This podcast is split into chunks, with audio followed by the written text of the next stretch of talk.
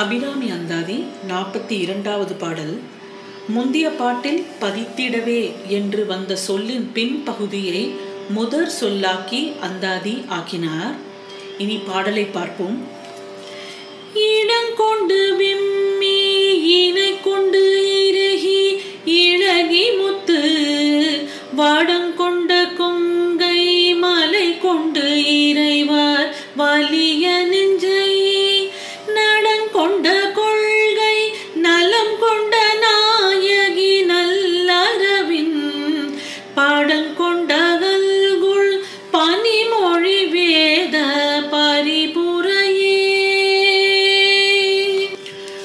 வார்த்தை இடம் கொண்டு விம்மி. அதாவது அம்பாளின் ஸ்வரூப வர்ணனை இந்த பாடலில் மிக விளக்கமாக கூறப்பட்டுள்ளது. ஸ்வரூப வர்ணனைன்னு சொல்லும்போது அங்க லாவண்யங்களை இங்கே வர்ணிக்கும் போது இதில் நம்மளுக்கு விரசமாக இருக்கிறதே என்று நாம் நினைக்க கூடாது இது வந்து அறிவின் வடிவமாக பேசப்படும் பொருளாகும். அம்பாளின் உடம்பை அறிவின் வடிவமாக இங்கே வர்ணித்துள்ளார். இப்போ இடம் கொண்டு விம்மி. விம்முதல்னா பருத்து எழுதல். பெண்களின் வெளிப்படையான உறுப்புங்கிறது மார்பகம். முகம்ங்கிறது அழகுக்குரியது. மார்பகம் என்பது ஆசை வெளியீட்டுக்குரியது. ஆகவே அபிராமியின் மார்பகத்தை விவரித்துள்ளார். மார்பில் உள்ள இடம் முழுவதும் எடுத்துக்கொண்டு சாயாமல் மேல் நோக்கி எழுந்தது என்பது இதன் பொருள். விம்முதல் அதான் அதோட பொருள்.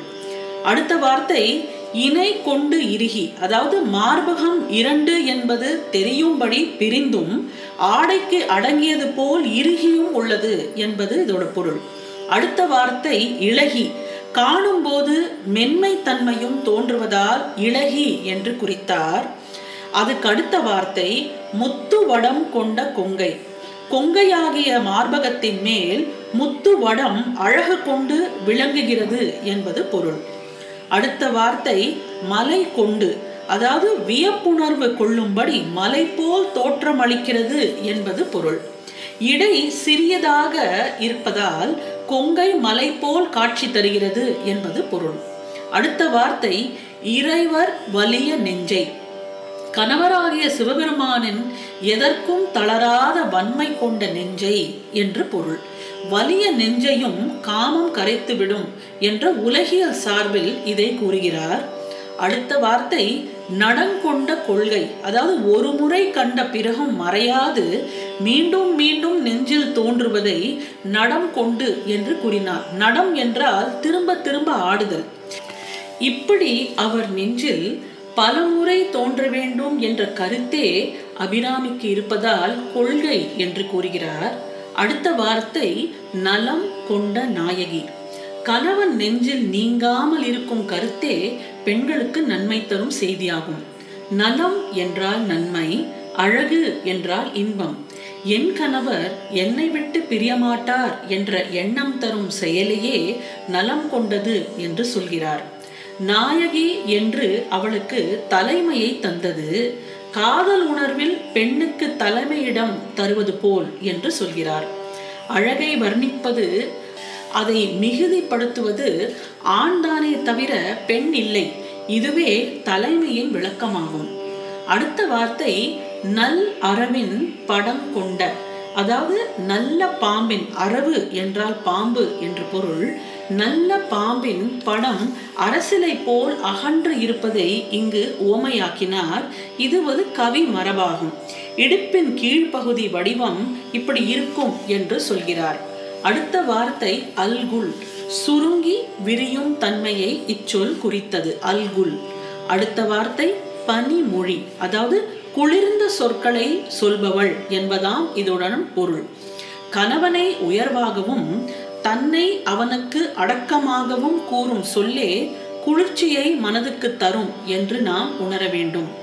கணவன் வந்து அவரை எப்போதுமே நாம் உயர்வாக கொள்ள வேண்டும் உயர்வாக பேச வேண்டும் தன்னை தாழ்த்தி பேச வேண்டும் என்று சொல்கிறார். இது வந்து ஒரு விதமான ஒரு ஒரு சூக்ஷ்மம். இதுல என்னன்னா நம்ம வந்து கணவனை பாஸாகவும் ஒய்ஃபை டிசிஷன் மேக்கராகவும் இங்கே சொல்கிறார். கணவன் he may be the boss but wife is a decision maker but உலகத்துக்கு வந்து கணவனை பாஸாக காட்டுற அம்பாள். அதுதான் இங்கே வந்து மறைமுகமாக சொல்கிறார். அடுத்த வார்த்தை வேத பரிபுரையே. பரிபுரம் என்பது சிலம்பை குறிக்கும். பரிபுரத்தை அணிந்தவள் என்பதை பரிபுரை என்று குறிக்கிறார். ஐ என்ற ஒலி உவமையாக குறிப்பதால் இப்படி கொள்ள வேண்டும். இப்போ பரி என்பது மிகுதி என்பதையும் ரகசியம் என்பதை குறிக்கும்.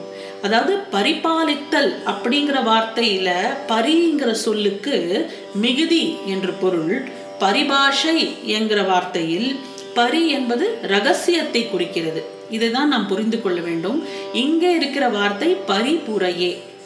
சிலம்பணிந்து அபிராமி நடக்கும்போது வேத ரகசிய ஒலிகள் கேட்கும் என்பது பொருள்.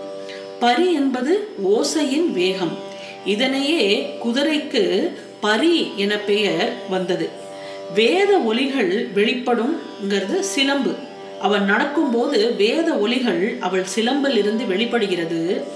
வாயில் பனி மொழியும் நடையில் வேத மொழியும் கொண்டவளாம். நடையில் வேதத்தை விரித்துரைப்பவள் பேச்சில் பணிவாக பேசுவதை கூறுகிறார். இதிலும் ஒரு சூக்ஷ்மம் உள்ளது. நம்மளுக்குள்ள எவ்வளோ இன்டெலிஜென்ஸ் இருந்தாலும் எவ்வளோ நாலேஜ் அண்ட் விஸ்டம் இருந்தாலும் வெளியில பேசும்போது பணிவாக பேச வேண்டும் என்பது தான் இங்கு சூக்ஷ்மம். அவள் நடையில் வேதத்தை அவளால் விரித்து உரைக்க முடியும். ஆனால் பேச்சில் இருக்கும் பணிவு ஒரு இனிமையாக உள்ளது என்பது சொல்கிறார். அறிவின் வடிவமாக மார்பகம் பேசப்படுவதால் அதில் கூறப்பட்ட விரிவு இலக்கம் இறுக்கம் யாவும் அறிவுக்கு உள்ளதாக நாம் இங்கே கொள்ள வேண்டும். வேத பரிபுரையை உரைக்கும் அவள் சிலம்பொலியை பற்றி பேசும் நாற்பத்தி இரண்டாவது பாடல் இன்னும் ஒரு முறை இதோ. இடம் கொண்டு விம்மி இணை கொண்டு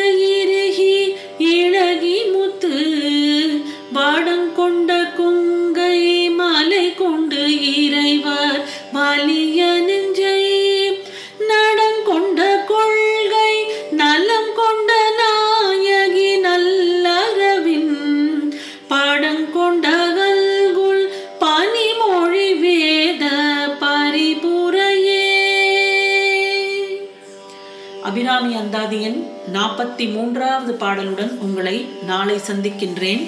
நன்றி வணக்கம்.